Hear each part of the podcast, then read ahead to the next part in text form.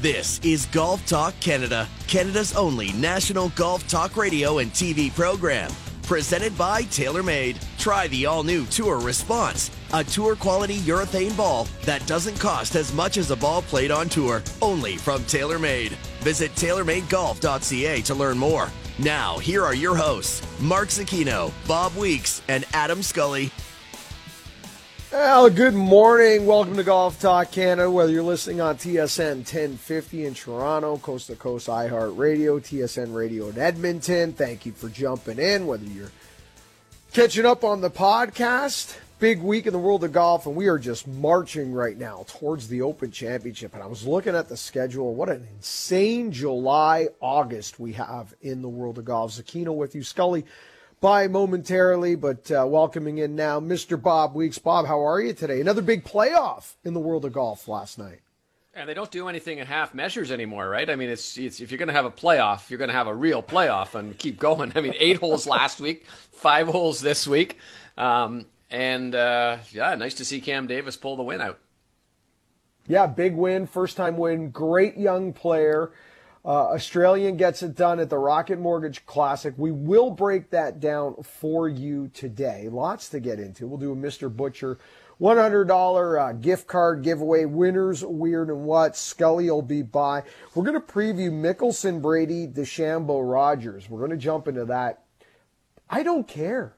Like, I'm curious if anybody cares about this at all. I certainly don't. I think I, I'm, I know they're raising money for a good cause. Uh, so so that's good. But does this belong in July, in the middle of like maybe the most hectic stretch of golf with the Olympics being thrown into the mix? Why isn't this in December? Or November. That's a head scratcher. We'll get into that. John McCarthy, Toronto Sun Post Media, a new segment that we're going to be doing monthly on Golf Talk Canada. Chase the Sun with John McCarthy. We'll have that for you. John spoke with Mackenzie Hughes about some interesting uh, developments and um, realization in Mac's game. So much to get to. We'll do it all today, but let's hit it with some news and headlines. News and headlines are brought to you by Sandbagger Hard Seltzer. Sandbagger, everybody knows one. Bob, great win on the LPGA tour. Jin Young Ko, a week after she loses number one in the world, where she, you know, she had that mantle for about a two-year run, has not been the season she's wanted so far to date on the LPGA tour. Struggling a little, especially in big events but goes out and just plays almost flawless golf in front of a home crowd now that she calls, you know, the Dallas area home. Uh, what a way to respond. She's still number uh, two in the world. She doesn't get number one back, but what a way to respond after losing number one. You gotta love when athletes like that just kind of answer answer the call. She's a uh, ridiculously hard worker. She's someone who will grind out when when there's something wrong with her game. Uh, she was up until uh, recently working with Gareth Raflewski uh, out of London, Ontario, one of the premier short game coaches in the, and um, he talked about how they went and spent like four days, sun up to sundown, a couple of years ago, working on short game, putting, chipping. It's all it's all they worked on. I mean, I, my mind goes numb after about an hour and she's doing it for about uh, four consecutive eight-hour days, nine-hour days. So uh, she's she's dedicated. Uh, she's a hard worker, and, and I think when she's playing when she's playing well, she's probably the best woman women's player in the game. I mean, there was that ridiculous stretch a couple of years ago that started um, just before the uh, the women's open, the Canadian women's open, where she went, you know, some what was it, 400 hole, 400,000 holes without making a bogey or something. So uh, nice to see her back, and I think uh, I think it's going to be an interesting finish to the season as they get in, and, and also to the Olympics. I mean, that's what they say. The two hardest the two hardest Olympic teams to make are the uh, Ethiopian uh, marathon team or the Kenyan marathon team and the uh, and the and the South Korean women's uh, golf team. I mean, if you're you're you could be eighth or ninth in the world on the Rolex rankings, and you're not going to the Olympics for South Korea. Yeah, pretty amazing when you think about that, and, and maybe the possibility for a monster July.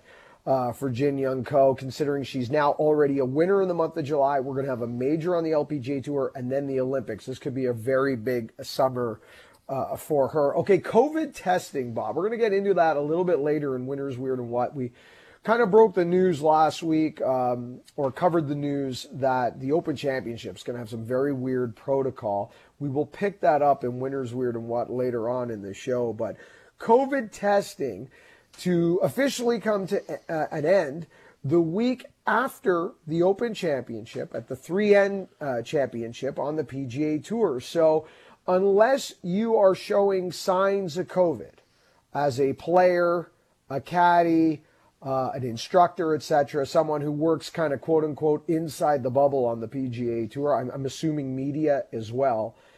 Um, unless you are someone working inside the bubble and showing signs of COVID, symptoms of COVID, and request the test, COVID testing is done for good at the 3M in Minnesota. A little weird coming on the heels of Hideki Matsuyama testing positive. Um, but, you know, uh, to each his own. I know that um, when Jon Rahm at the Memorial tested positive, uh, there were they said that there were upwards of 50% of PGA Tour players had the vaccine. So I'm assuming that's probably increasing week to week. And I still think it is possible to get a test if you want one on the PGA Tour. That yes. was my reading of it. But there's no formal plan to test. I know a number of the uh, tournaments have actually had uh, vaccination stations at the tournament. So at the Memorial, you could come in, get your vaccination, and then go watch golf. So uh, at least they're still trying to keep things together and keep them moving forward in that regard. But uh, in the United States, they're, you know, judging from what I saw at the U.S. Open, there things are pretty wide open down there. I believe the attitude, Bob, not to get to pol- uh, to, to, get political, uh, but and to, depending on what side of the fence you fall on this is besides the point. But I believe the attitude is uh, they will be at about eighty percent is the number I heard of uh, fully double vaccinated people involved with the PGA Tour, not just players. We're talking caddies, coaches, etc. B- basically, for lack of a better term, people working inside the bubble. They'll be at about 80%. Uh, a double vax. And you're right, there will be tests available if you want one. It's just there will be no more uh, mandatory active testing. It's going to be, hey, I'm not feeling good. I'd like one. So I guess the attitude is, whether you agree or not, is by the time we get to Minnesota, you have all had plenty of time to be double vaccinated. You should have had it by now. It's kind of on you. We're done with it. So uh, we'll see how it goes, but that, that's the angle of approach. All right, number one golf course in America, on and off, depending on what rankings you're going by. Pine Valley in Jersey allowing female members for the first time in their 108 year history. Annika Sorenstam, Sarah Ingram, Meghan Stasi, first female members of Pine Valley Golf Club. Uh, 108 years, Bob, and uh, and it's happened. Yeah, and it's uh, how, how, many clubs is Annika a member of now? Do you think? She's probably probably like 40 or something. It seems like when you need a uh, when you need a high profile woman, and good for her, when you need a high profile woman to be a member of your golf course, uh, uh, you, you can go to Annika. And uh, listen, this is about uh, 25, 30 years, 50 years, whatever you want to say, overdue. And good for good for Pine Valley for finally uh, stepping up to the plate, um, even though, as I say, it is late. And you got three good players that are going to be there, and uh, you probably need to be a good player to get it around that golf course. So uh, good for Pine Valley for finally getting and jo- joining the group. Yeah, I've never had the pleasure of playing Pine Valley. I hear it's extremely difficult. So I don't know, Bob, if this is uh, something you congratulate somebody on being a member there. I don't know. yeah, kinda... best wishes. Good luck. Whatever you want to say. You send Bring them lots of balls. of flowers. That's yeah. right. Send them some balls of flowers. And uh, not that these guys need more money or not that they uh, play for the money, but the Open champion now this year will walk away with over $2 million. So now the Open Championship, Bob, falls in line with the Masters, U.S. Open, PGA. Uh, all the purses now exceeding $11 million in total. Uh, the highest is the U.S. Open at 12.5, but they are all, they're all in between 11 to 12.5 million in total purse money. Now all the champions. I know this was a big concern of yours that maybe the Open champion would be stuck at 1.95 million, but you can relax. They're going to get over two, so you don't have to be worried about it. It's interesting, you know. We're talking about the Open Championship and you know, Adam has been uh, kind of, I don't want to say uh, a little high, but certainly enthusiastic about Shane Lowry over this uh, over the spring and picked them a couple of times, showing some form and showing that maybe he's ready to defend his title. While Rory McIlroy, Bob, ooh, that was a sluggish looking Irish Open for Rory, was it not? Yeah, uh, just first of all, to touch on the the prize money, you know what would be interesting would be to take all the four majors, take an American winner, and see how much they would lose in each major in taxes. Because I think at the Open Championship, the tax rate is ridiculously high. I remember Phil Mickelson one time um, I think when he came runner up to Henrik Stenson and he had won the Scottish Open maybe the week before, I might have my years off a little bit, but he ended up taking winning like about uh, 2.2 million dollars US and ended up coming home with like about 300 thousand dollars after all the taxes and expenses and everything. But going back to your your point, warming up to the Open Championship, you know, it's going to be a week uh, week Thursday that we get to the first round, and uh, I don't know who to pick there's a lot of guys I thought would be up there that are not, and a lot of guys who I wasn't expecting, like Shane Lowry, really starting to show some form. So it's I think it's going to be one of the more interesting uh, weeks to, to try and pick a winner. It's kind of weird because I think you're right. I've got two names on my edge list for our Open Championship show that I, I'm going to be going with. I'm looking for the third, but I'm not you know, I'm not slam dunking on those. Mind you, I think I had the worst. Adam, we haven't had a chance to uh, connect on uh, on our edge teams. I th- I'm pretty sure, Bob, all three of my edge picks missed the cut this week. I'm pretty. I was. Oh. I think I had one guy kind of in the running, and I know my my main pick missed it, Bryson. so, so we'll have to update that later on uh, on TV this week. But uh, we've been on a hot streak on our edge picks, so sooner or later, Bob, it's not ga- it's listen, it's gambling for a reason, right? If we're going to be hot every week, the three of us, then it's no longer gambling. sooner or later, we were going to go off a cliff, right? All right, on the other side, we'll uh, take a look at the Rocket Mortgage Classic. Great uh, victory, another. Um, another uh, playoff, another young gun. Weird week for Joaquin Niemann, who's like, you know, just won't make a bogey until it counts, right? That was a strange uh, tournament for him. Uh, strange week for Bryson DeChambeau with a caddy gate. Uh, Mickelson with a bit of a strange week. Lots to get into with the Rocket Mortgage Classic. Uh, again, later on the show, John McCarthy, Toronto Sun, winners were dollar gift card. Of course, Scully by. We will preview the match number four version of the match, if I have that correctly. Brady and Mickelson taking on DeChambeau. And maybe the Green Bay Packers, Aaron Rodgers. Is he going to report? I think he reports to camp. I don't know. Maybe we'll talk some football. If we're going to talk American football, we might as well talk some international football because the Azzurri got to take on Spain on Tuesday. And that is uh, what we're all very excited about as I have the uh, family vehicle wrapped in Italian flags right now sitting in the driveway. You know, maybe take it for a spin up in Woodbridge a little later. We'll tell you that. On the other side, Rocket Mortgage Classic. This is Golf Talk Canada. This segment of GTC was presented by TaylorMade. Try the all new Tour Response, a tour quality urethane ball that doesn't cost as much as a ball played on tour. Only from TaylorMade. Visit TaylorMadeGolf.ca to learn more.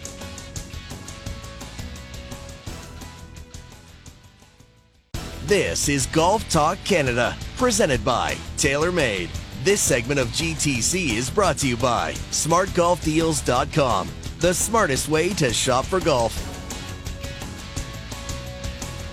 And welcome back to Golf Talk Canada, Zecchino Weeks. Uh, Scully joining in to segment four as we will do a Mr. Butcher $100 gift card giveaway. Lots to get to today, but Rocket Mortgage Classic. Before we get to the Rocket Mortgage Classic, Cam Davis with a, a big win in a playoff for a great young player. Bob was uh, talking about Phil Mickelson. It was actually back in 2013. He he double dipped, won the Scottish Open in 2013 at uh, Castle Stuart, if I recall off the top of my head. Br- just a brilliant golf course in northern Scotland, Castle Stuart. And then uh, went out the next week and won the Open Championship with just a heroic back nine coming down the stretch for his only uh, Open Championship victory. A tournament maybe at some point Phil never thought he'd ever win. Uh, and he hoisted the claret jug. But Bob, you were outlining some of the taxation issues of what these players net when they play in Great Britain. So give us the breakdown of Phil Mickelson's financial windfall in 2013. So- So in 2013, he won, as you said, back to back Scottish and Open championships, and he earned about 2.1 million dollars in prize money. There's a to start. I won't go into too much detail, but but just to start off the top, there's a 61% tax on that for foreigners. Now he will get some relief on his credit on his taxes back back home. But he basically, from those two wins, netted out after paying his expenses. Um, they figured about two hundred and eighty-eight thousand dollars. so that's that is insane. Listen, no one's crying for Phil. No one's no one's worried that Phil's got money issues. That's for sure. But wow, that is crazy. And uh, you know, I wonder. I wonder how many athletes. Uh, to your point, Bob, in the break, you're saying that uh, Usain Bolt, Bolt, has never run in the UK because he doesn't want to, uh, you know, maybe get taxed to, to death. So I'm curious how many golfers have said, you know, maybe take a pass for this week. You know, we're going to preview the Scottish Open this week, and the field's amazing at the Scottish Open. I wonder though mm-hmm. if you're a Phil Mickelson or whatnot, you know, who's who's maybe going, ah, maybe I don't need to do this. But tours in Detroit going into the John Deere Classic, Cam Davis, five hole playoff. Bob, I find it amazing to me, and I guess this is more a statement on Joaquin Niemann as well, in the sense that he plays four rounds of bogey free golf the entire week and then bogey's his first hole in the playoff. And it's just something different about playoffs. These guys still feel pressure. They feel it. It's a difference. And again, another playoff where, you know, no one really made anything in this playoff. It, you know, Troy Merritt misses the green on the short par three, the playoff hole, unable to get up and down, kind of hits a block putting stroke. Uh, Cam Davis, multiple shots to win this thing in the playoff, could not get it done but it ends up just being whoever's standing last uh, wins this. But it's amazing to me how tight these, even the best players in the world, hold the putter in the middle of a playoff. So Cam Davis had a birdie putt on each one of the five playoff holes. He hit the green all five times. And I mean, when you couple that with coming in, how he got into the playoff, holing a, a, bunker shot for an eagle and then birdieing the 18th hole just to get into that. That's remarkable. Uh, Joaquin Niemann coming through and and basically uh, just you know making a the first mistake of four days on the first playoff hole, and then Troy Merritt shot 36 on the front nine. It looked like he wasn't going to be anywhere and came rallying around and kind of held on and held on and held on. But uh, I thought it was kind of an entertaining finish, even though it was long. And for the second week in a row, I could see feel for the announcers who were trying to catch flights probably and didn't. So uh, it, it's good though. And Cam Davis also becomes another guy who went through Mackenzie Tour, PGA Tour Canada, Korn Ferry Tour, and now a winner on the PGA Tour. Well done for him. It is his first career victory, three man playoff. Troy Merritt, Joaquin Niemann. Now, Cameron Davis will move to 34th on the FedEx Cup points list. Uh, again, very uh, just a young Australian player in his early 20s, gets it done. Uh, maybe a springboard for the rest of the summer, the rest of his career. Let's hear from the latest winner on the PGA Tour, Cameron Davis.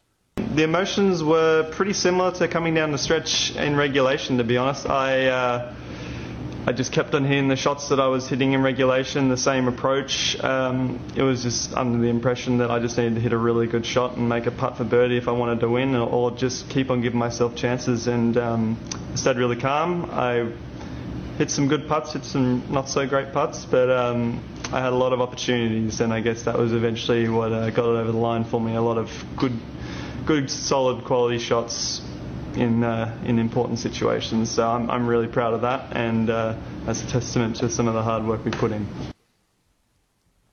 Tools in the toolkit. He's going to take away from this one and uh, being able to get it done when he needs to. It's a big win for Cameron Davis. An interesting week though kind of away from the golf course in Detroit, Bob, that we're two weeks away from the Open Championship, and then we're three weeks away from uh, the Olympic Games. And Bryson DeChambeau, caddy split. Um, the night before, I find this interesting. I don't know where to go with this because they're suggesting, you know, it was a mutual split, that it was just time to, to break. They've, they've had a split in the past. This is not their first breakup it was a mutual split is how it's being, you know, laid out publicly. I find that weird though. Night, the night before a mutual split. What what what's your what's your gut saying on this one? He's a hard guy to caddy for. I know that. mutual split could mean a lot of things, right? It could mean like uh, I hate you. Yeah, well I hate you. So mutually we agree on it. I mean that's kind of a code, not necessarily meaning that they're both on the same page, except for the fact that they don't want to work with together.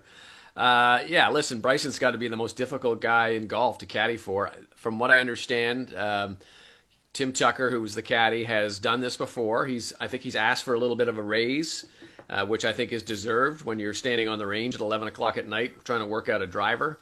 And when you got to carry uh, nine pieces of uh, technology with you everywhere you go to set them up on the range and everything, and you got to work through all these numbers and worry about fire ants and out of bounds and all that kind of stuff. So uh, I, I think that he's got to be difficult to work for. I, at some point, guys have just got to say, look, it's not worth it. And unless you're going to make it worth it for me, then I'm going to go. I think it's, I mean, the fact that he did it, as you said, day of, or at least possibly the day of, uh, of the first round. And uh, I think it's going to be interesting to see who shows up on the bag. Uh, not necessarily at the, the match on Tuesday, but more so uh, the next tournament that he plays.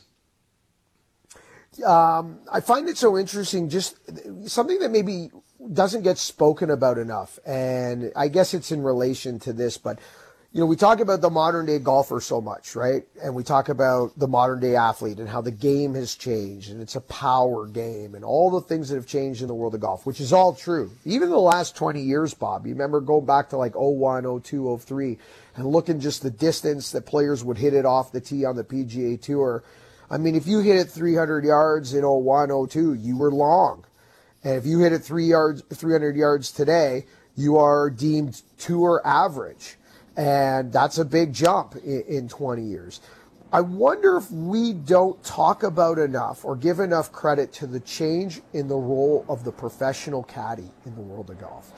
Because as all these things have been changing that we've talked about, how far the ball flies, the type of athlete that plays the game, the technology they use with their TrackMans and their Foresight uh, GC quads and Uh, everything, the traveling circus that is now the PGA Tour, the caddy has had to adapt in, in most cases to all of this and be comfortable with what these numbers mean and how their player warms up and how their player trains and how they look at a golf course and how the change in equipment has changed the golf course, especially if you're a guy who was out there caddying when the old equipment was in play. You got to almost unremember and relearn everything over again and forget what you used to know. Is that something, Bob, that maybe we don't talk about enough with the modern caddy? I think so, and I think it's it's uh, probably a good reason why the majority of caddies today are pros, have great golf experience because you've got to know what's going on. Hey, listen, there's green reading books now. There's, I mean, everything is so much more uh, intense, so much more focused, so much more in depth, and and if you're a caddy who doesn't keep up, you know, you're going to probably lose your job. And I'm not saying that's what happened here, but I think that. Um, there's a lot more on the table for caddies, and maybe the caddies now feel that they should be getting paid a little more because of that.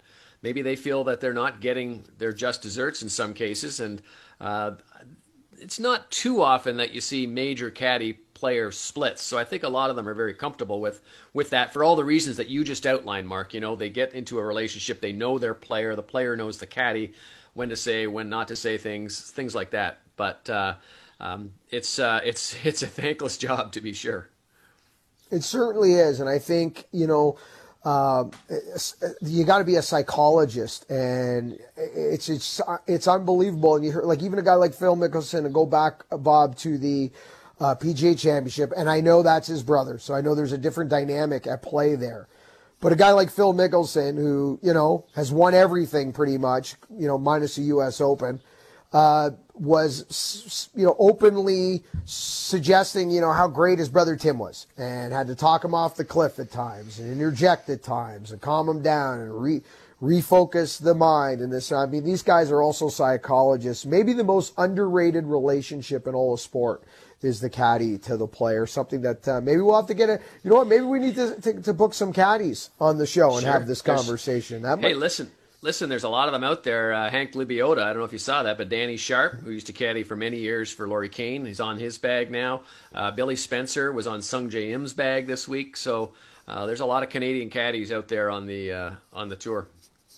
I think that'd be a great roundtable for the winter guys. Let's let's let's uh, put that one in the back pocket. That'd be uh, a caddy roundtable GTC winter special. Might be a fun one. Okay, on the other side, we're going to do a fun one. John McCarthy, Sun Media, Post Media, the Toronto Sun national golf writer, going to join us for our first ever Chasing the Sun with John McCarthy coming up on the other side. This is Golf Talk Canada. This segment of GTC, presented by TaylorMade, was brought to you by SmartGolfDeals.com, the smartest way to shop for golf.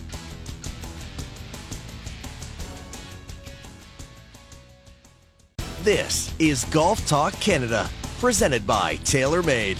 This segment of GTC is brought to you by WeatherTech Canada, Canada's leader in automotive accessories. Welcome back to Golf Talk Canada. Lots coming up here on the show. Hour two, we've got winners, weird and what. We're going to break down the match coming up at the end of this hour. We're going to do a $100 Mr. Butcher gift card giveaway. But we're excited about our new partnership with uh, Sun Media, Post Media, the Toronto Sun. John McCarthy, national gar- golf writer for the Toronto Sun. You can follow him at John McCarthy Sun, at John McCarthy Sun.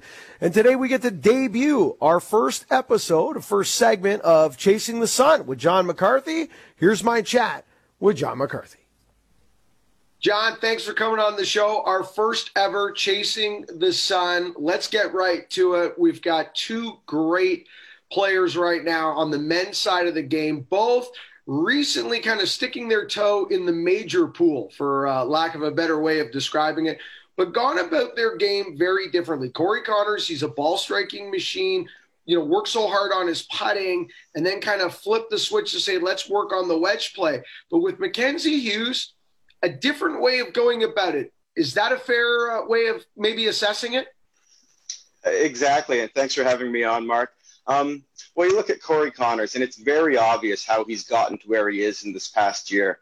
Uh, he was a ball striking magician for his whole career, but the past two seasons, he was 181st in strokes gained putting, which I know we're all going for consistency in golf, but maybe not that kind of consistency. So he works on his short game and his putting, and all of a sudden this year he's 101st in strokes gained, even gaining a bit against the field. So Corey Conners with a positive strokes gained, he's going to he's going to be a, a force to reckon with. But with Mackenzie Hughes, his progress has been a little harder to see because he told me that he's always thought um, he's trying to keep a positive mentality on the golf course and, and negative thoughts get into his head. And I mean, anybody that plays golf and cares about their game knows how it's hard to play golf when you're sort of golf's hard enough out there. You don't have to be fighting yourself.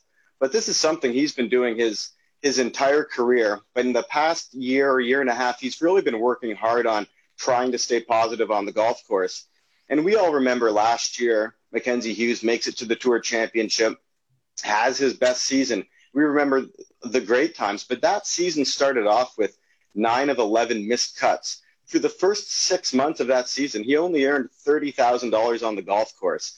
And then he had a caddy change early that year to a St. Thomas man named Jace Walker, Canadian, and they were going to the Honda. Missed five. They had missed five straight cuts, and it looked like they were well on their way to missing another one. And on Friday, Jace could tell because uh, Mackenzie had told him that a red flag for him is if he gets quiet on the golf course, that sort of means that he might need someone to to pick him up to try and not let him roll into this negative attitude. And I guess Jace picked up on that. And he told him, he said, listen, just hang in for two more hours. And even if we don't make the cut, you're going to feel better about yourself in two hours if you hang in and grind this round out.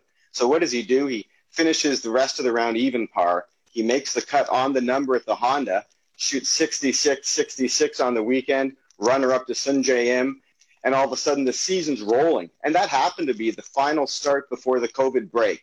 So if he had not done that and he'd gone into the COVID break missing 10 of 12 cuts, who knows where his season goes? Who knows if he tries to make some big changes? But because of that, all of a sudden he, he knew that it was in him and he knew how important it was to stay positive on the course. And that's something he's continued to work on and something we've seen the benefits of recently.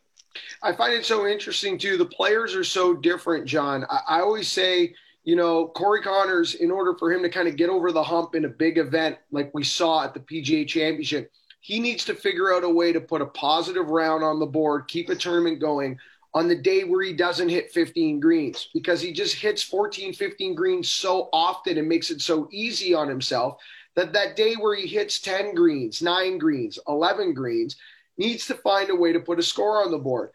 Mackenzie Hughes is almost the opposite. Sometimes when he has it going, when he has that kind of positive attitude that you're referring to, where he, you know, he's kind of got to jump on his step, he's a little bit more chatty, the energy levels up, etc. Sometimes he can, you know, turn something into nothing, and it's amazing to me on how different both of these players are. Considering at the moment you would put them one, two for men's uh, Canadian golf, and they're on the way to the Olympics together. Yeah, no, that's exactly right. And I mean, with with Conners, he had without ball striking, he can get himself onto leaderboards even when he's not putting well and when he's when he's not on his game. So I think that that's a great way to play professional golf because you're in it a lot and you're waiting for that hot putter. But with with Mackenzie, you know, he's a great chipper, and we've seen him drop, you know, 60 foot bombs you know, twice at the U.S. Open. So when you have that kind of game, it's a little harder to get into contention week to week to week. So for him, it's getting into a, a rhythm with the rest of his game. And but when he does, all of a sudden you start making bombs like that, and you can move up a, up the leaderboard very quickly. But we won't see Hughes as frequently on the leaderboard because Conners can be there every week because on the strength of that ball striking. If you look at the top, you know, 20, 30 players on tour, pretty much they all are elite ball strikers because that's the way to find massive consistency on the PGA Tour. All right, I got a couple of more for you here before we wrap up our Chasing the Sun. Rory McIlroy comes limping out of the Irish Open. Dustin Johnson, not exactly the year that he's wanted, had a couple chances to win in the last few months, could not get it done on Sundays, kind of went in reverse instead of forward. Who needs a win more? Who needs to save their season with a big summer? We're two weeks away, John Deere Classic, then the Open Championship. Then, of course, we're going to have an Olympics then FedEx Cup playoffs. Who needs something more to save their season, Rory or DJ? Well, I think it's got to be Rory. I mean, I'm looking mainly at the majors, and Dustin at least had one at the Masters in the uh, the November Masters. But with Rory, I mean, he's going on seven years without a major championship, and I also think Rory puts some of the pressure on himself because he lets us in. He lets us see how much he cares and we sort of we go through this mental journey with him every time a major comes around. And with dustin he it might mean just as much but he doesn't make it seem like it does. You know he'll tell you oh i, I think i hit it pretty good. I missed some putts. But with rory he'll tell you what books he's reading what wine he's drinking and what he's going to do to console himself after um you know not a good performance at a major. So we're more invested in rory and it's been seven years so i think it's uh it's time for rory to uh, hopefully break that major drought I'm with you on that as well. I vote Rory uh, all the way. And again, to your point, he lets us in. That's why we love him so much. But that also comes uh, sometimes with its pound of flesh, so to speak. And last one for you, John. Olympics is a couple of weeks away. We're all pumped. We think Canada's got a great chance to medal as we head to the Olympics on both the men's and ladies' side uh, of the coin. Uh, but Bob and I recently have been talking a little bit about format. We'd love to see more of a team co- component to an Olympic event that's really about playing for your country. Are you okay with just the 72 holes of stroke play and it kind of looks a little bit more like a PGA Tour or LPGA Tour event? Or would you like to see more of a, a national kind of team component to Olympic golf? No, I think I'm with you guys. I mean, if if you could for sure have all the best players in the world there, perhaps the 72 uh, hole stroke play would be a fine way to judge it. But we're already not getting all the best players in the world because so many of them are American, and you know you're only going to get four of them. So it's if you're not already not having the best in the world there, I do think would be great to add some fun to it. And pretty realistically, we have so many week to week events of, of stroke play like that. I'm, I'm for anything that add some spark and life into it. And I think the Olympics, it's already there's so few team events in golf. Um, I think that it would be great to spice it up and maybe do both. I mean, they're there they're there two weeks. It's you know women and men are playing on different weeks. Why not play both the stroke play in the first week and then have something a little more fun and, and give out you know two gold medals? Why not? And we're shutting down anyway. To your point, that's a great, great idea. All right, John, thanks so much for doing this with us. We'll catch up on the other side of the Olympics and maybe preview the FedEx Cup playoffs and see where it landed for Rory at the Open Championship. He is John McCarthy at John McCarthy's son, Toronto Sun, national golf writer, post media. John, thanks so much for doing this with me. Thank you. Great to have John on the show. We'll catch up with him again before we hit those playoffs in August and look for some Golf Talk Canada content in uh, Sun Media across the, the country in the next few weeks or so. On the other side, Bob, Adam, and I, we're going to do what we love to do best give away some meat. That's what we love to do. We love to give away meat. It's Mr. Butcher, $100 gift card. We are going to open up the phone lines, 870-1050, 870-1050. If you have won a Mr. Butcher gift card already, please do not call. You are not eligible.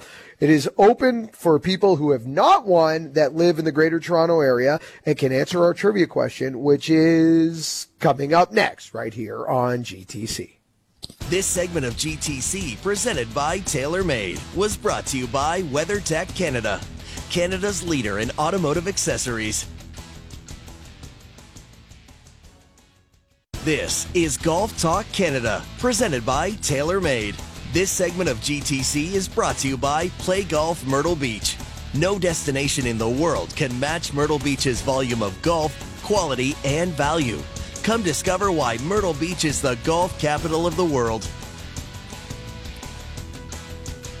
Welcome back to Golf Talk Canada. As we put a bow on hour one, before we put a bow on it, we got to welcome in Mr. Adam Scully and uh, Skulls. Let's give away some meat. Hundred dollar gift card, Mr. Butcher. Of course, if you win a hundred dollar Mr. Butcher gift card, you get to go into the grand prize, which is a barbecue for you and nine of your friends. The end of the summer for everyone who's won, we'll do a random draw. We'll have more information for on that coming up in the next few weeks. If you've won a Mr. Butcher gift card, please do not call. You are not eligible. And if you live outside the uh, greater GTA, also, this is for people listening on TSN 1050 only. 416 870 1050. Match.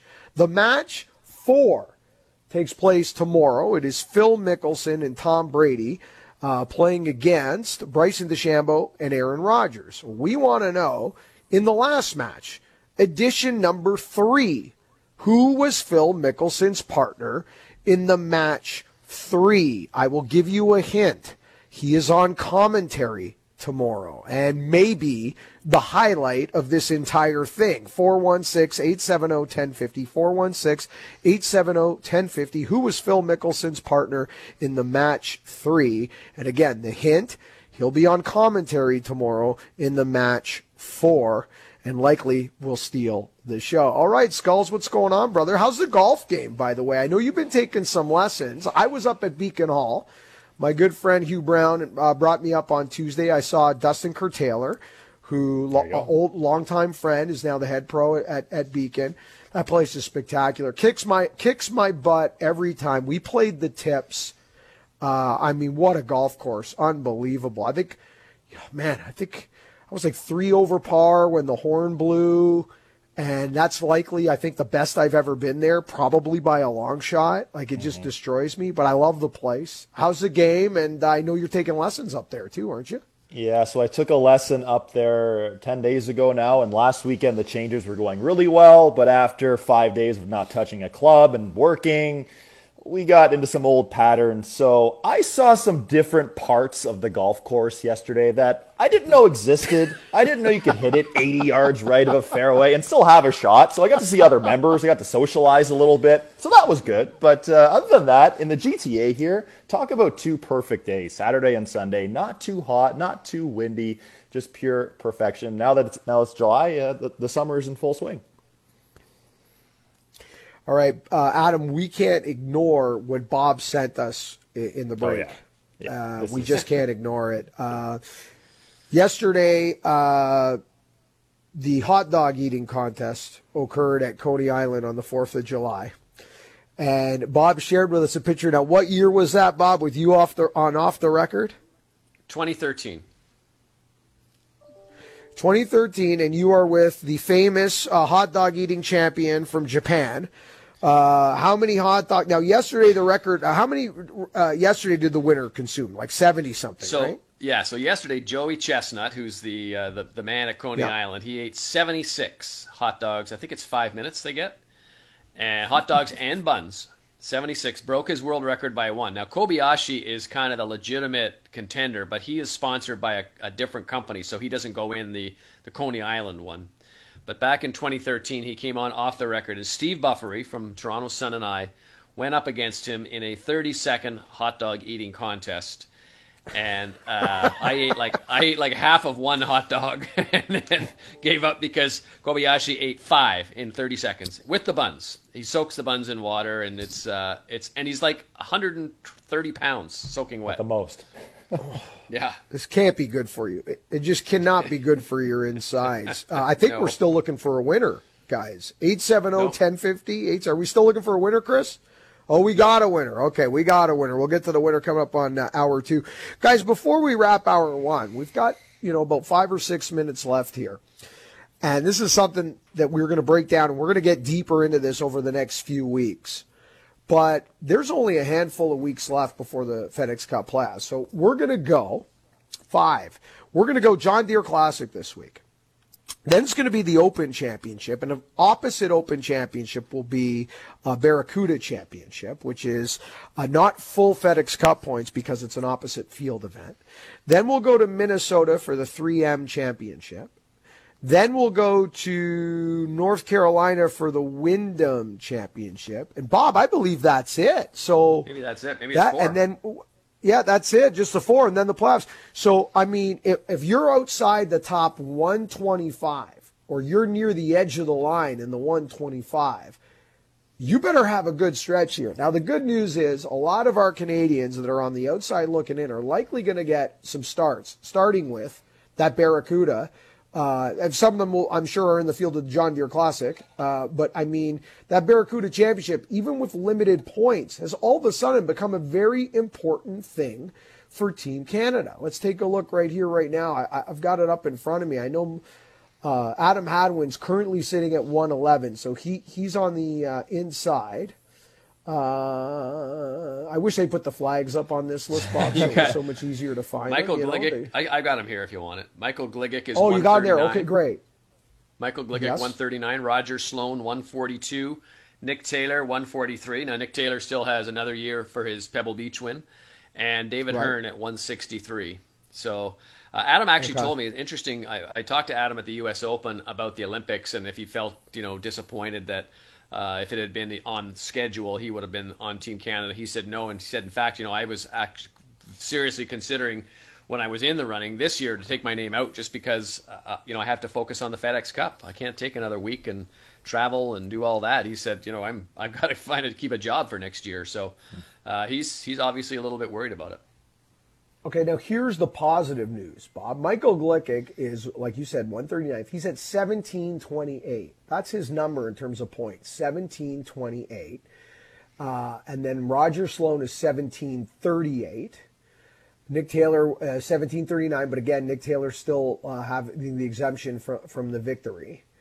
And Hernsey, I'm looking for his points. Hernsey is eight, uh, 1824.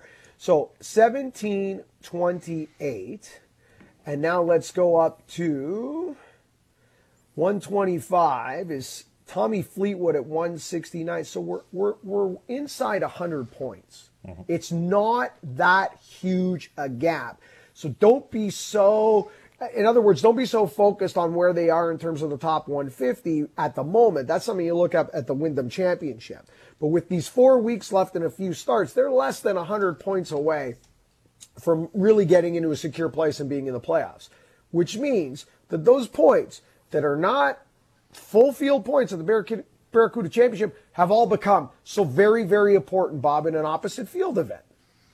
Yeah, and and you know, look, some of those guys are starting to move. Roger Sloan had a good week last week, went from 154 to 142. So you can make up ground in a hurry, even at an event that doesn't have that many points. But you got to obviously finish up there quite high. But you cannot afford to miss a cut, and you you cannot afford to you know turn those 70s into 74s. Uh, you just got to make sure that every every stroke is going to count uh, from here to the finish line. It's amazing. It's a fun time of year. It really is. It's the tournament within the tournament. And then we get to the Wyndham Championship, Adam, which feels like wild card weekend in the NFL, doesn't it? It sure does. You know, you mentioned Wild Card Weekend, one of the best weekends on the NFL calendar, and you know, you're watching two leaderboards at the Wyndham. You're watching the 125 line. You're watching the Wyndham Rewards line as well. So yeah, we're just what four weeks away from that. It's gone by so quickly. The super season, you know, 50 50 tournaments, six major championships, the final men's major next week. It's all gone by so fast. Wow, what a year it has been. I can't believe, and we're still got lots to go. We're going to take a look on the other side at the uh, John Deere Classic and the Scottish Open. But have you guys just quickly seen the field at uh, the Scottish Open? I mean, I guess we got to give a little hats off here to our uh, Canadian uh, counterpart in, in Keith Pelley, do we not? For reshaking and rejigging the European Tour schedule to recognize that if you put the Irish Open and the Scottish Open as a lead into the Open Championship, that it would uh, just strengthen those tournaments and strengthen the field and, and kind of elevate the Irish Open and Scottish Open to where kind of they should be, and it worked. The Irish Open had a decent field, pretty solid field, and the Scottish Open looks like it's, uh, you know, well, they've got uh, Jon Rahm in the field, Tyrrell Hatton in the field, uh, Xander Schauffele in the field, uh, Justin Thomas in the field. Collin Morikawa in the field. The John, uh, the uh, Scottish Open is really rel- relishing its position leading into uh, in, into this Open Championship. Really d- done for Keith Pelley, and uh, you got to give credit to him, Bob. Yeah, and uh, don't forget Corey Conners is in that field. And on the flip side of that is if you look at the John Deere, it's five five of the top 50 in the world ranking, I think, are in there. So it's it's obviously taking the the hit from what's going on across the pond. And uh, they still have that charter that will fly the guys over, so it's not quite as crushing. But um, obviously, if you can get over and get yourself acclimatized to the weather, to the time zones, to the food, to the COVID protocols, uh, I think you can probably be one step ahead of the guys who don't. And don't forget that if you're not in the field of the Open Championship, your last chance to get in is to win the Scottish or to win the John Deere.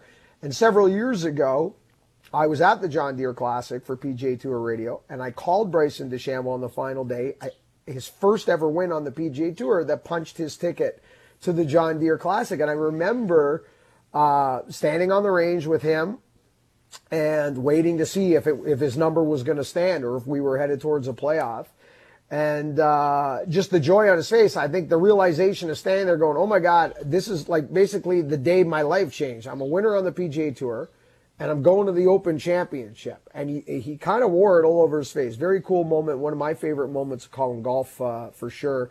And uh, I, I, remember asking him, uh, asked him about his day, asked him about his win in the post round uh, interview, and I said to him, my final question was, "Did you did you pack your passport?" And he says, "Yes, I did." So there you go. So it could happen this week at the John Deere Classic. On the other side, we will play a little under par, over par with the field at the Scottish Open and a feel and with a few players in the John Deere Classic to see where Adam and Bob are, are on some of these big names in the world of golf, some of which we haven't seen since the U.S. Open. We haven't really seen them in the mix, so hard to play over par, under par on some of these guys because eh, the sample size, you got to go back, what, three weeks to Torrey Pines to know how you feel about how their game is and where they're playing. We'll jump into it next. Plus, Winners Weird and What coming up in hour two. This is Golf Talk Canada. This segment of GTC, presented by TaylorMade, was brought to you by Play Golf Myrtle Beach. No destination in the world can match Myrtle Beach's volume of golf, quality, and value. Come discover why Myrtle Beach is the golf capital of the world. Thank you for listening to Hour 1 of GTC. Don't forget to follow us on Twitter and Instagram at Golf Talk Canada. For show archives, podcasts, and all things GTC, visit golftalkcanada.com. And don't miss Golf Talk Canada television, weekly on the TSN television network.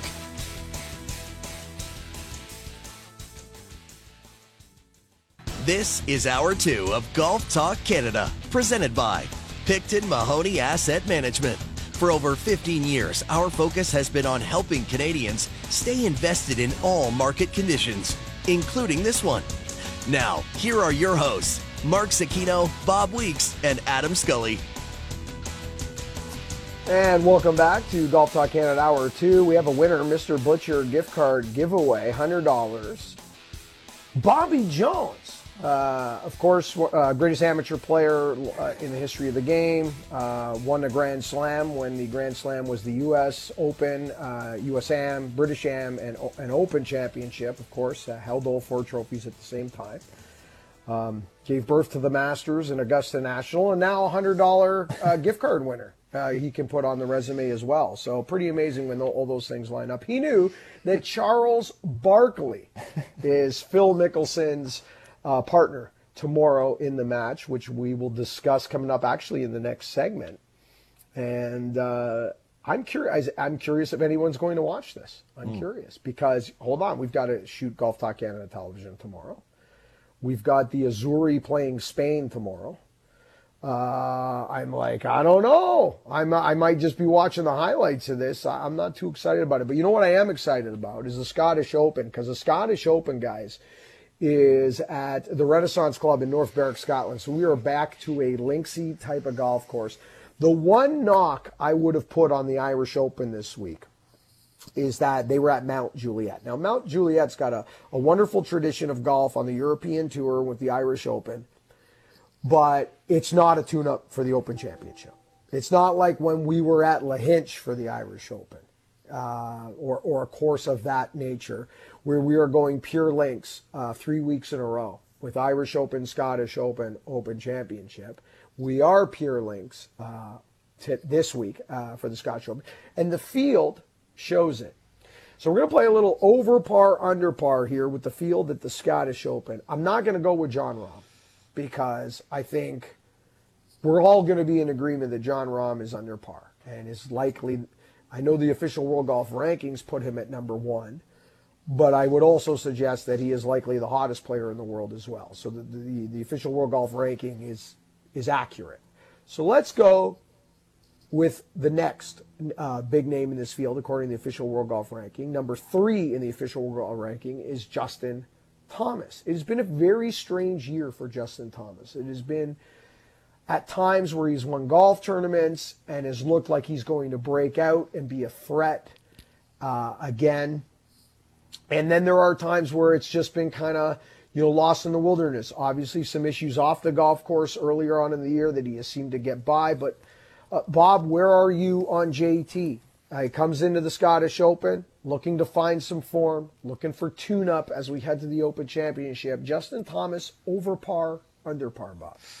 I got to go over par, and I don't really want to, but um, he is just, you know, just sort of lost, it seems, out there. There's no real big uh, momentum. He doesn't have the big mo going. I think. I mean, he's played some decent golf last little bit. Tied for 19th in the U.S. Open and uh, looked to be playing not too poorly. But uh, you know, you got to go back really to the Players Championship. He did okay at the Valspar. But if you go back to the Players Championships, the first last time he was inside the top 10 in any tournament. So like he's not playing terrible golf, but he doesn't look like he to me like he's playing very inspired golf, and that's where we see these finishes. I think kind of in the in the mids, as I call them, the 20s and the 30s and the 40s.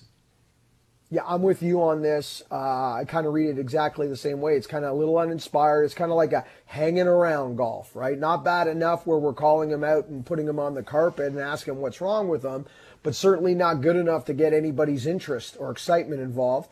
And for that reason, I'll also have him over par. Where are you, Scully? JT, over par, under par. We're only a week away from the Open Championship. Yeah, I'm still over par on him as well. I feel like he might be trending potentially in the right direction. He had a chance for a brief second on Sunday at the U.S. Open before finishing T19. But yeah, since the Players' Championship, the miscut, obviously, the PGA Championship, not making it through the first stage of the match play, it's just been a very strange uh, 2021 for Justin Thomas. But you know what? I, am not quite sleeping on him just yet for next week's Open Championship. I'm curious which JT shows up this week at the Scottish Open, but for me, he's still over par. All right, next in line here, boys, uh, Collin Morikawa, and let's go back to the Masters in April. And if you look at the Masters st- statistically for Collin Morikawa, you know, 73 on Thursday, uh, 69 on Friday, just a horrible uh, 75, horrific Saturday uh, for Collin Morikawa. But if you look at the ball striking numbers, I mean, if he putted just average in this event, he could have won at Augusta National. He finished T18. He putted with a blindfold. He continued to putt, putt with a blindfold for the next few weeks and contended T8 at the PGA Championship. The putter is seeming to wake up a bit again. Things calming down. The putter starting to behave. Second at Memorial. T4 at the U.S. Open. I don't know how you can't have Collin Morikawa under par. I know we'll talk about the putting. We'll probably talk about a lack of international experience on links golf and things like that. But Adam, let's stay with you. I, I he just plays big events well, and maybe the slow greens help Collin Morikawa. I got my theories on that as well as you've heard in the past, but I've got him under par. You know, I was just going to bring up the slow greens. I'm curious, does this help Collin Morikawa or, or does this hurt Collin Morikawa as someone who's, as he has said, his putting is the weak part of his game? I'm still under par on him heading into this week. Obviously, uh, looking at Justin Thomas's Instagram story this morning, the the forecast in Scotland is for rain, rain, and more rain. So we'll we'll see how these guys play with the different weather conditions on a true links course. But for me, Morikawa, given the way he's hit the ball as of late, is still under par. Bob, where are you on this? Are you concerned about the slower greens? Are you concerned about the experience with links golf that side of the world? Or are you just going, hold on a sec? Every time we have a big event, there he is hanging around. yeah, I mean, it's uh, you can look at him and go talk about talk about his good play, but I think you're right. I think uh, I think for I don't know. I, I agree with you. I guess on the on the slow greens thing, I think that might be the one thing. So I'm going to go under par, but just slightly, slightly under par on this one because of because I'm still not sold on it yet. All right, you're a little bit more on the fence than I was on that one, kind of jumping in there. Did you tell? the next one I'm curious about, guys, because like it's almost the flip side of the coin for me. You know, I, am sitting here kind of putting Collin Morikawa over uh, under par. I'm using a wrestling term on, on you guys there. I put him over. That's what they. I'm putting him under par because of his consistent play. And I'm going to put our next guy over par for the same reason, which is I'm kind of contradicting myself. But Xander Schauffele, does he not just have to win a major at some point now here? Are we not getting to the point now where the, the good finishes are almost, I don't want to call it scar tissue because he hasn't had that, you know, Greg Norman Sunday at, at the Masters. We're not talking about anything like that. But I don't know. I, I, I, don't know where to go with Xander. I'm leaning over par. Bob, where are you on Xander Schauffele? I'm under par on Xander only because I think his record in major championships is pretty outstanding. Uh, five, you know, there's six major championships in this super season. He's been inside the top 20 in four of them. Uh, and I think I think he brings his game. He's had a good record at the uh, at the Open before, not necessarily a great one, but he's had a t- runner up in 2018. So I think um, I think links golf is okay for him, and I, I think he's going to perform. I think you're going to see him rise up. But you're right, pressure's on him now. He's probably now the current holder of the best player not to win a major. You got it. You, I would, I would suggest that has to be accurate at this given moment in time. He has to be the best player in the world without, without a major. You know, with all due respect to uh, players like Rickie Fowler and players like Lee Westwood, who's had a you know a bit of a renaissance. Lee Westwood also in the field in this event. We should outline. Currently, at this moment in time, the number five ranked player in the world is Xander Schauffele. He's got four wins on the PGA Tour, and he's got big wins. You know, Tour Championship, Sentry Tournament of Champions. He's got a uh, you know playoff victories, etc. I agree with you there, Bob. All right, Skulls.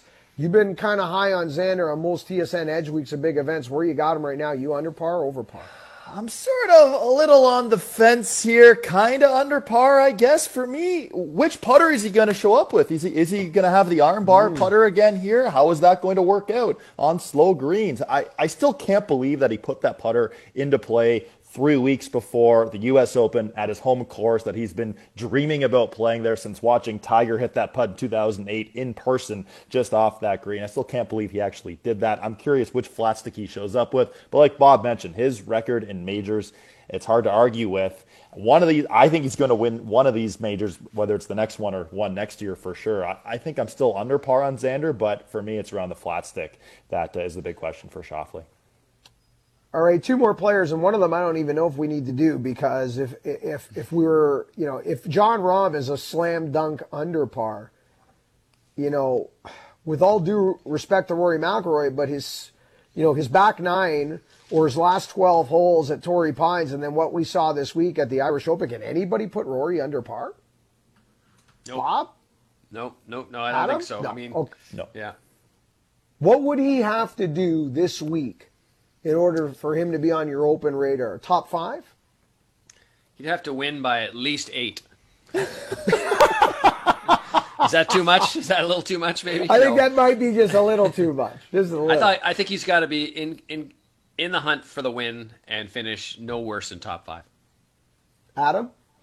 Yeah, for me, Rory McIlroy just has to get off to a better start in tournaments. You look at his last number of tournaments, first on the PGA Tour, 76, 72, 75, 72, 70. Last week, 72 at the Irish Open. Just around in the 60s. Just shoot under par in round one. Don't shoot yourself out of the tournament. He's done that in majors since winning his last one in 2014, but now it's carrying over to his play on the regular tour. So if he gets off to a better start, Rory will be in the mix. But yeah, he's still significantly over par unless maybe not win by eight, but yeah, get in the, get in the mix, have a chance to win, and be trending in the right direction come next week. Yeah, be interesting to see if he can get himself there. Okay, guys, finally, Corey Conners. Um, are we still on the Conners train? I think for me, I think these, you know, the, the slow greens, etc. I don't know he, maybe Corey ball strikes him, ball strikes his way into contention in this one. You know, I'm starting to think that give give him some wind, make it tough, make it a ball striking contest. Very rarely is it a putting contest at the Open Championship. I kind of like Corey guys. In fact, you know, I might be talking myself into a Corey Conners edge pick here potentially in the next couple weeks if he has a good Scottish Open. I'm going under par with Corey Conners. Call me a homer, but if it gets windy, you know, again, not a putting contest. Why not Corey? Bob? Yeah, I, th- I, can see that. You know, he's uh, he's certainly not afraid to play in the bad weather, and we've seen that a little bit in, throughout his career. But I think he's got a, a consistency factor, and I think he's got a mental flat line. I don't think he ever gets too high or too low when things are going really well or really poor, and I think that's big for links golf, where you know that you can hit a great shot and get an absolutely terrible result. So I, I, I, am cautiously under par is the way I would put it right now because I don't think he has a wealth of experience over there uh, playing links golf. So I know he's played the Open before, but uh, this will be you know two weeks there. We'll get a good read on him this week, and we'll see what the what he does going into uh, St. George's. I like that. Cautiously under par, just based on you know a lack of history in, in this type of golf, etc. Adam, are you with Bob and I? Are you cautiously under par on Corey Conners? Or are you all the way under par?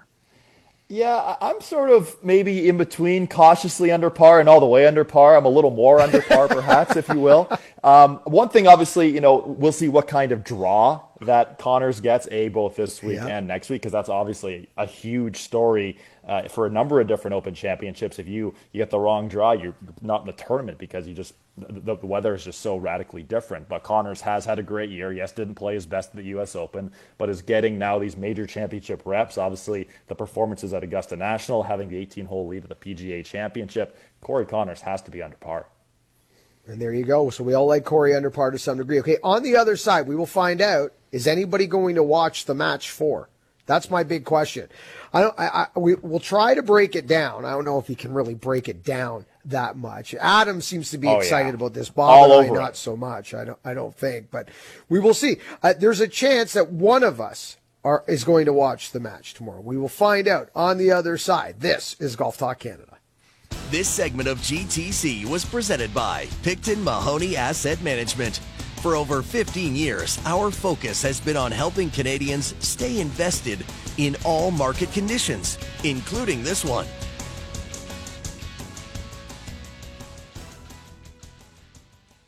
This is Golf Talk Canada, presented by Picton Mahoney Asset Management. This segment of GTC is brought to you by the Muskoka Bay Club and Resort. Live, stay, and play. Welcome back to Golf Talk Canada. Leafs Lunch is back today following GTC as no Euro 2020 as the soccer goes tomorrow. Trying to see who's going to get to the final. So we will have Leafs Lunch. I'm sure they'll be chatting. Do the brooms come out tonight in Montreal?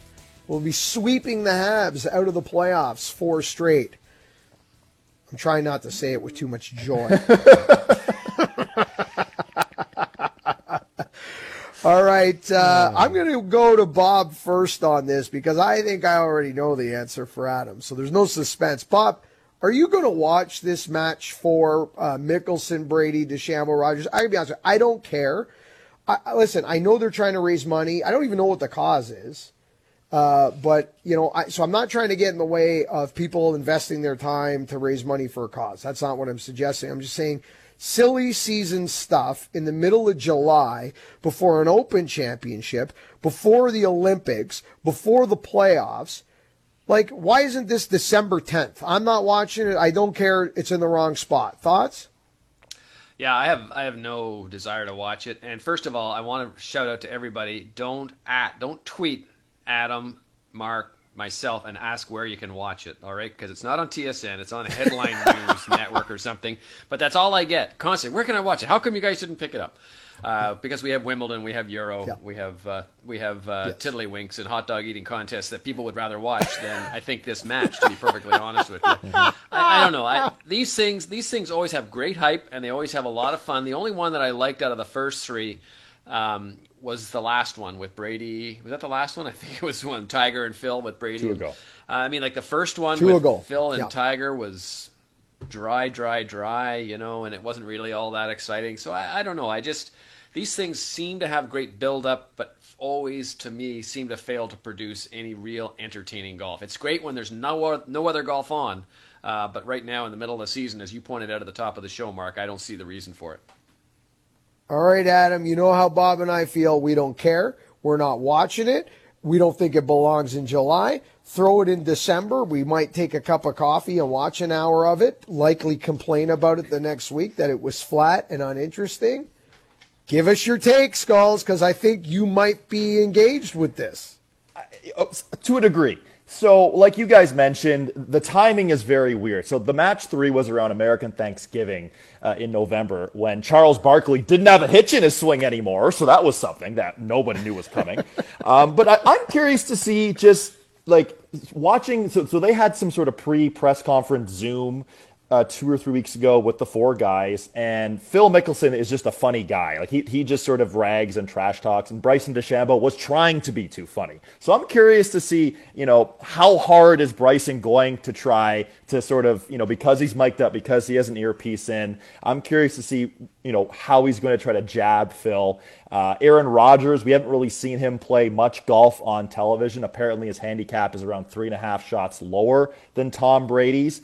If you want to put a little wager on this, the DeChambeau Rodgers duo are the betting favorite. I will say as well, I'm doing a TSN Edge hit previewing this uh, showcase, if you will. They'll be coming out tomorrow morning, so I'll have all the betting odds for that. But the timing is just strange. Like you mentioned, there's so much going on in the world of golf. There's major championships now, left, right, and center. What three, four weeks apart now? This should have been obviously with with Rodgers and Brady. I guess it was the only time you could do it. Like last year when uh, the match two with Tiger and Peyton Manning and Tom Brady and Phil Mickelson, that was only the second sporting event since COVID had really shut things down. The first one being the TaylorMade driving relief the Sunday previous. So we were locked into that. It was hilarious. The guys were going back and forth. There was weather in play. Phil was hitting hellacious seeds and bombs, you know, th- that sort of thing. So that made it kind of funny. But the timing here is just so strange. Uh, the one thing I am curious, though, we talked about this a little before going on air. Who is going to caddy for Brooks, for Bryson DeChambeau? Are we going to see Brooks Koepka caddy for Bryson DeChambeau? Are we going to see Steve Williams caddy for Bryson DeChambeau? I'm curious who's going to be looping for Mr. DeChambeau. Probably somebody from the Cobra, Cobra equipment team would be my guess, or you know, Holding an agent or something. Yeah. Yeah, uh, I know. Understand. Obviously, the NFL schedule is going to get in the way of doing this in in the winter. Uh, with two active quarterbacks, one of which we don't know is going to report to Green Bay or not, and the other one that is the reigning Super Bowl champ that has his entire team returning for next season. So watch out again for Tampa Bay. And Brady just keeps getting better with age. It's unbelievable. So I understand the timing on that, but I mean, you, you just don't. I, I don't. If you're going to do it in you just don't do it in July. If, if, it belongs in November, December, use other athletes or other entertainers from sports that don't have conflicts. And I have a question for you guys, and I'm putting on my TV cap here now, and we're going to go to break because we got Winners Weird and What coming up next.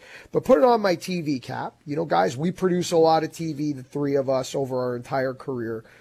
You know, we've been parts of really great programs, and we've been parts of programs where, ah, we could have done that better something like this, do we need a five hour live broadcast with something like this? Like, would this not be better as a produced in the can two hour piece with uh, packaged goods, highlights. Tell the story to me in two hours. Don't tell the story to me in five hours. Because to Bob's point, when you go back to Tiger and Phil in the first one, five hours of paint drying, drying to watch a pitching contest for $10 million is what it turned into. Adam, you produce a ton of TV. Like, what about the, what about these things more in a two hour compact? Is that not more fun and more digestible? Yeah, whether it's a pre-produced sort of package or segment or whether it's just nine holes perhaps that could be something. One thing they have done which i really have liked because the, the, tiger phil match they were walking and they were mic'd up and half the time they were huffing and puffing because it was very undulating at shadow creek. But now they've got the, the, the souped up golf carts they have the gopros in the cart where you can talk to them that sort of way they can interact with each other. So i like that advancement in that sense but i think nine holes maybe would be enough. Like you watch these for an hour you're entertained but when you're on the 13th hole you're sort of you know, looking at your watch or making food or whatever, and it just doesn't have the same entertainment value. 100%. Okay, boys, on the other side, three dub, winners, weird, and what? We'll do it coming up next. This is Golf Talk Canada. This segment of GTC, presented by Picton Mahoney Asset Management, was brought to you by the Muskoka Bay Club and Resort. Live, stay, and play.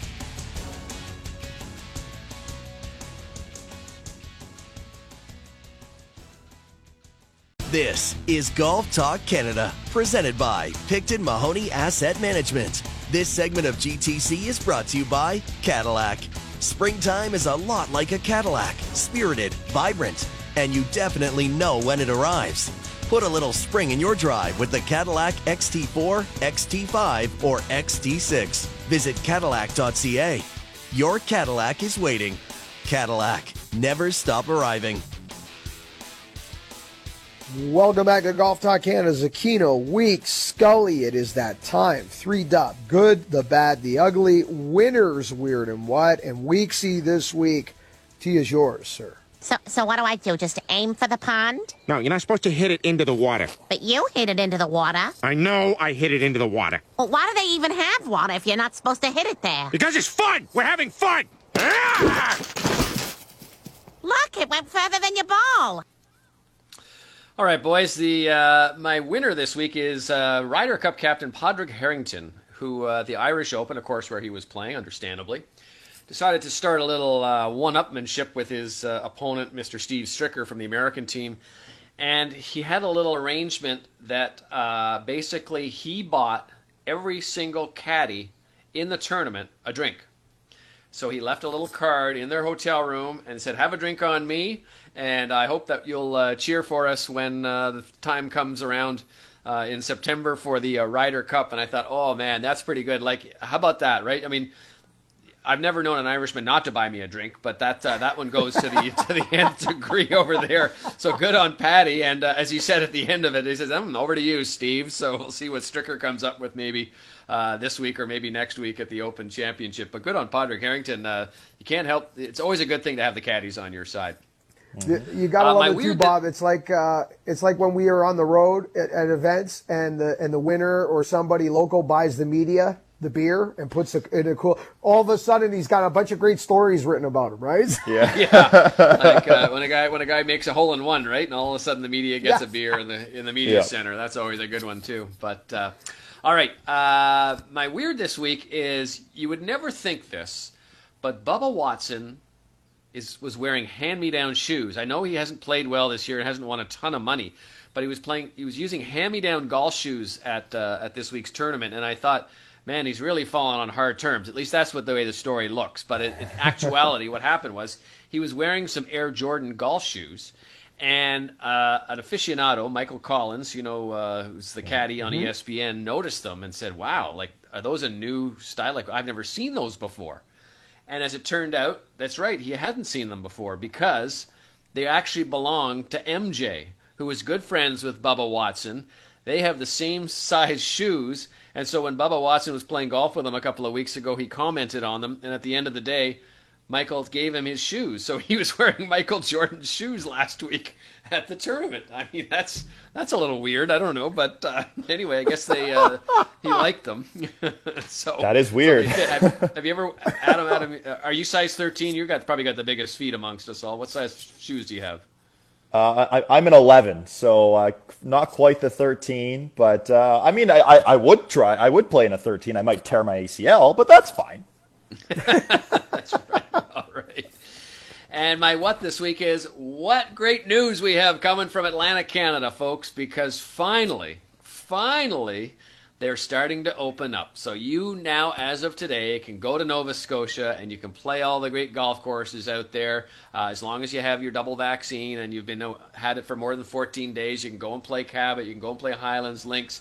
Uh, the other provinces are gradually starting to put some things in order. So I'm thinking before this summer is over, you're going to be able to, all those folks who want to go over there and play uh, at those beautiful golf courses out in the East Coast can probably do that. The one thing I will point out, though, Andrew Alkenbrack, who is the, uh, the GM at Cabot, says they are already booking two years from now for tee times. It's busy. Two years? Busy, What? busy. Two years ahead from now, they're booking for tee time. So there you go. How about that? Uh, I don't know how long you waited for a tee time, Mark, but uh, I'm not sure. But anyway, the tee, Mark, is yours. I'll answer the question.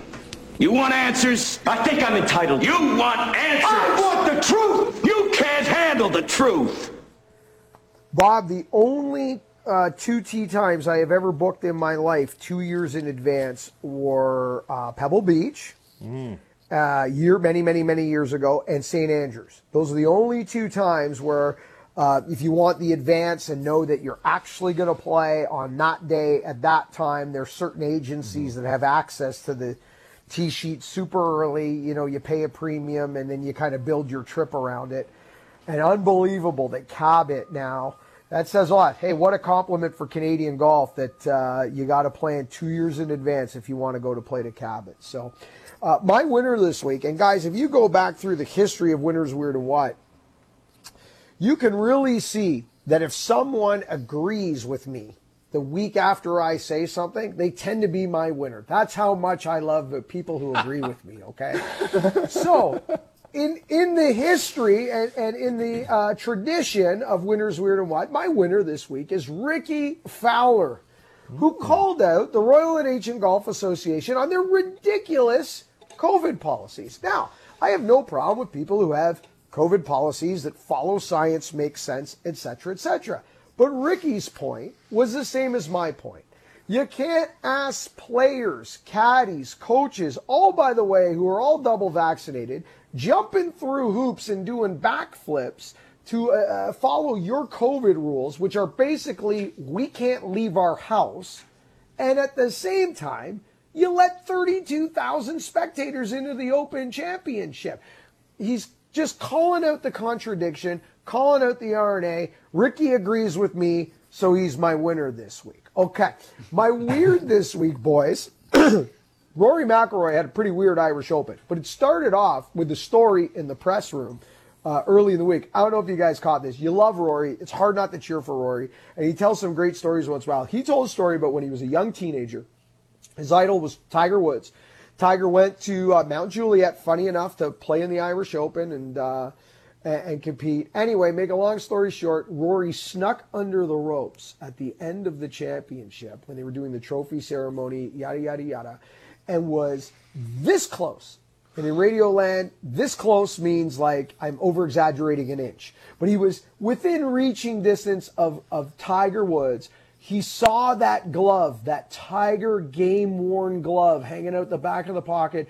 And young Rory thought, hmm, what if I reach over and I snag that golf club? Rory McIlroy almost stole Tiger Woods golf club. Now the only way this is better is if he actually stole it, guys. So did you did Adam, did you hear the story when he told I did. I did. I mean, there's some things that sure it'd be great to have someone's glove. Or it's like in tennis when they take off their sweatbands and throw it into the crowd. Like, do you really want that? Like, I don't know. It's sweaty and uh, it's not. I mean, it'd be cool to have a Tiger Woods game worn glove, but I don't know. Listen, Michael Jordan and Tiger Woods are the two greatest of all time, and I would take Tiger's glove and kind of just put it on the bar somewhere. But I ain't wearing MJ's shoes. I won't go bowling. Okay, this guy won't go bowling because I ain't wearing other people's shoes. End of story. Okay, my what this week? What would an Open Championship be? without the reigning Masters champion. Not to go back to COVID, but Hideki guys had to WD from the Rocket Mortgage Classic because COVID policies are still in place, and he uh, tested positive. Uh, and now, listen, we don't know if he's got any symptoms at, at, at, at this moment in time, at the time he did it. So we don't know how he's feeling. We know the CDC would allow him to play after 10 days or multiple negative tests showing no symptoms. The CDC guidelines are different. This is now in Great Britain. This is now the Open Championship. It is much tighter when it comes to these policies. Bob, could we be pegging it up at the Open Championship without the green jacket winner? Like, I don't even know when the last time that has happened. Yeah, it's got to be a long time, and I'll tell you the uh, the rules are very. Um, I mean, they're following the the R&A is following the rules set out by the the British government, and they seem to be very strict in certain cases in certain ways. Uh, they are having a little bit of a flare up, from what I understand, with the Delta variant. So I don't know what what they're going to do. I mean, for a while, I know when you went over there, you were going to have to quarantine for five days before they were going to let you out to go and play the golf course or to work there if you were a journalist. And uh, I'm not sure what's happening now. So. Uh, I'm sure Hideki would would be very crushed if he had to miss that tournament. He actually started to play a little bit better too, but uh, I don't know. It's uh, that's going to be an interesting one to watch. Yeah, we'll have to keep our eye on this one. I'm sure we'll know more when we go to air next Monday. All right, Scully, winners weird and what? Tee is yours. Yeah, well, I, I had the coffee. I got to activate the calves, and I got to step on one here. Come on, baby. That's what I'm going to do today. Hit bombs and attack the pin. All right, gents, my winner this week goes to a tweet from Rafa Cabrera Bello. So now here in the GTA in Ontario, we've been back golfing for seven weeks, eight weeks, whatever it's been. And, you know, maybe you see some trends at whatever golf course you're playing, whether you're listening or, or listening live or listening to the podcast, where you see some divots not repaired, you see ball marks not repaired. And, and Rafa Cabrera Bello put out a tweet that someone sent him saying, A fresh ball mark repaired by a player takes only five seconds. A freshly repaired ball mark will completely heal in 24 hours. A fresh ball mark left unrepaired for only one hour requires 15 days' time before the ugly scar has healed. Please repair all ball marks and divots. It only takes two seconds repair your ball marks, especially now that it's nice outside. You want to have great conditions at your home course. Mark, this has to be something that everyone has to do, whether you're a scratch or a 40 handicap. And I don't care what golf course you're at, guys. Uh, like, I mean, some memberships are better than others.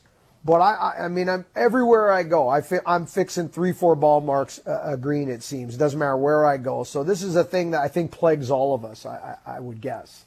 Yeah, and I, I know some courses around the, the, world have divot repair parties sort of thing where you go and repair divots and that sort of thing. So just take two seconds, repair your divot, repair someone else's divot or ball mark, and go from there. My weird this week, Jim Herman, another interesting tweet came out on July 1st. He put out his upcoming schedule play the John Deere Classic, defend at the Barbasol, prep for his fantasy football draft, play the WGC FedEx, defend at Wyndham win 40 million in the player impact program and then mail everyone who likes and retweets this some cash so he's had 1.6 thousand retweets 5.3 thousand likes bob have you liked this tweet yet yeah, I have not liked it yet, but I do like it. If that's if you make sense of that, but Jim Herman's a guy with a pretty good sense of humor, and I love uh, I love the, uh, the, the the style that he has on the golf course as well. But that's a, that's a lot of fun. He's he's doing some good stuff with that the player impact program, it's something that's for sure. Okay, and my, and my what this don't week, really know, eh, guys? Right? Player impact program. We still we're still a little confused on how do you get this? You know, who's monitoring this? Like to get back to Bryson and Koepka again. So if they just continue bad press for the next year, do they get a check? Is that how it works? Yeah, who knows? I'm really curious to see how that uh, all pans out. Okay, my what this week what a what, what a run it's been for Hank Lebioda. So he had a great finish, obviously, last week at the Rocket Mortgage, uh, finishing T4 and finishing T5 the week before. He's now 94th in the FedEx Cup. And he's had quite a run because he's had some, some health issues. He suffers from Crohn's disease. Um, and for those listening, I also have the same disease. And, and he's been very vocal in helping others who have this disease, that there is no cure for this. And he's battled in a college tournament. He said he had to use the washroom 25 times in one round. Uh, just numerous health issues. He says his diet is where it needs to be right now. He's incredibly strict with the diet. He says some days his priority is to practice and play and try to you know sharpen up that short game, but some days your priority has to be to rest and help your body. So good on Hank Lebioda for A, playing some good golf, and B, helping those around the world who suffer from a disease that has no cure. Yeah, pretty cool. Great to see him playing well. And wow, I mean, you just, again, you don't know what people battle through to get through each day, regardless of what they do for a living, and some of them doing it at such an elite level despite all the challenges. Mm-hmm. Like the game's not hard enough to, that you've got to manage that as well. So, all right, boys, on the other side, we will get caught up on leaderboards from around the world of golf. There was some titles handed out. We will preview Golf Talk Canada television this week as well. We'll do it all coming up next. This is Golf Talk Canada. This segment of GTC, presented by Picton Mahoney Asset Management, was brought to you by Cadillac. Springtime is a lot like a Cadillac, spirited, vibrant, and you definitely know when it arrives. Put a little spring in your drive with the Cadillac XT4, XT5, or XT6. Visit Cadillac.ca. Your Cadillac is waiting. Cadillac, never stop arriving.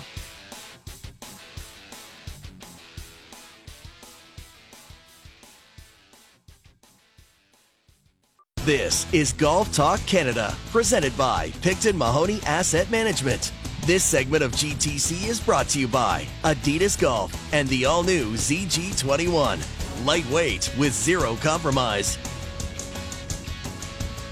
Welcome back to Golf Talk Canada. Let's get you caught up on the leaderboards from the world of golf from the weekend. Bushnell Golf, the number one rangefinder in all of golf, bushnellgolf.com. We will have a Bushnell giveaway the week of the Open Championship. Details to follow next week at the Irish Open. Lucas Herbert gets it done at where is this total there? 19 under par. It's good for a three shot win on the European Tour. Jin Young Ko right a week after she loses number one in the world, her first win of the season. It's a one shot uh, win over uh, Matilda Castren, and that's on the LPGA Tour. Jin Young Ko, still number two in the world, but playing well. Big summer ahead for Jin Young Ko. Cameron Beckman gets it done on the Champions Tour. One shot victory over Ernie Els. That's at the Dick's Sporting Goods Open. At the Rocket Mortgage Classic in a three man uh, playoff, Cameron da- Cam Davis with his first victory over Troy Merritt, Joaquin Niemann, all three players finished 18 under par. Playoff goes falls, five holes deep. Cam Davis wins. Adam, we're giving away tour response golf balls in a few hours. 20 weeks TaylorMade continues. You know, I got a chance to play some big ballparks this week for the for the mm-hmm. first time in a while. I got to play uh, Beacon Hall on Tuesday, was tremendous, and I got to play the North Course at Bondhead with TJ Rule. We're playing in the ba- Black Wolf Cup together. Never played there before. Uh, tough golf course. Uh, TJ and I were victorious in round one, so round of applause for everybody. But I got uh, the reason I'm bringing this up is uh, uh my TP5X. So I've, the first time I really got out on a big ballpark with the new TP5X. Wow! I mean, it's spin inside 100 yards. It's as good as last year's golf ball, like as good as last year's golf ball. But inside 100, it's better. It spins more. I couldn't believe it. I was talking to Nick uh, the other day on the phone Nick Orbich from TaylorMade, and I said to Nick, I go, I was raving about the ball because I, I, like you know me, I don't spin the golf ball that much. So for me to be able to like spin the wedges and inside 100, it was a big win. So it was excellent. Anyway, we're giving away though tour response golf balls. Is there still a chance to win, Adam? There is still a chance to win. All you have to do, follow Golf Talk Canada, follow TaylorMade Canada, Twitter and Instagram. Tag your golfing buddies. Later today, we're giving away six dozen tour response golf balls, perhaps balls for the rest of your life, the rest of the summer, maybe the rest of the week. But six dozen golf balls, we are giving them away later today on social media. And we'll be back this week for Golf Talk Canada television. I'm working the John Deere Classic for PGA Tour Radio, one of my last events coming up from home before we get to hit the road again now that quarantines are over and things like that are coming to an end. Uh, Bob, are you starting? Are you working on Open Champion stuff already? You got to be. Or what, what are we looking on this week?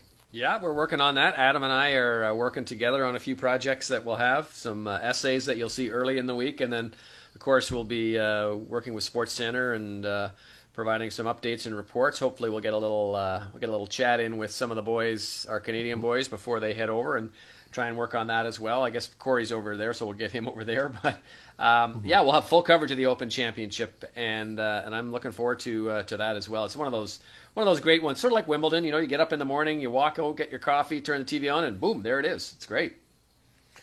It's great because it's all about, you know, the majors, they need an identity, right? And the identity of the Open Championship is the history, the links golf, you know, kind of going back in time as the, you know, the birthplace of the sport, the oldest championship, yada, yada, yada. But part of that for us as Canadians is, you know, it's like breakfast at Wimbledon, breakfast at the Open Championship. Uh, just like the Masters is kind of the birthright to spring for Canada. We all have a different relationship with each major.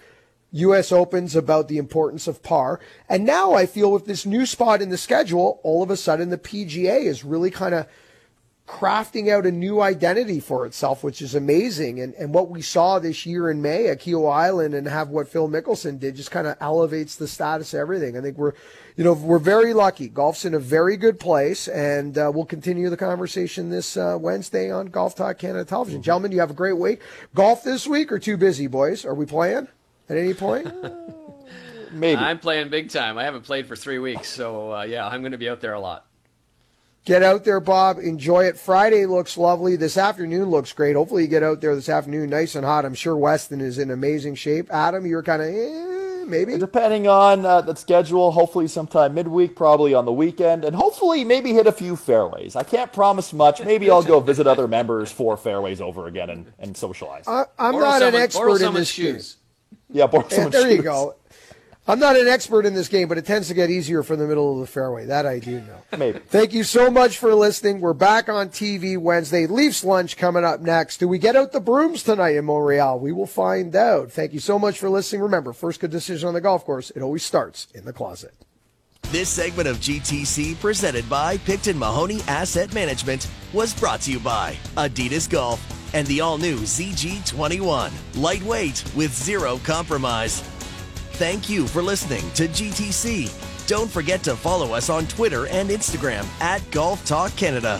For show archives, podcasts, and all things GTC, visit golftalkcanada.com. And don't miss Golf Talk Canada television, weekly on the TSN Television Network.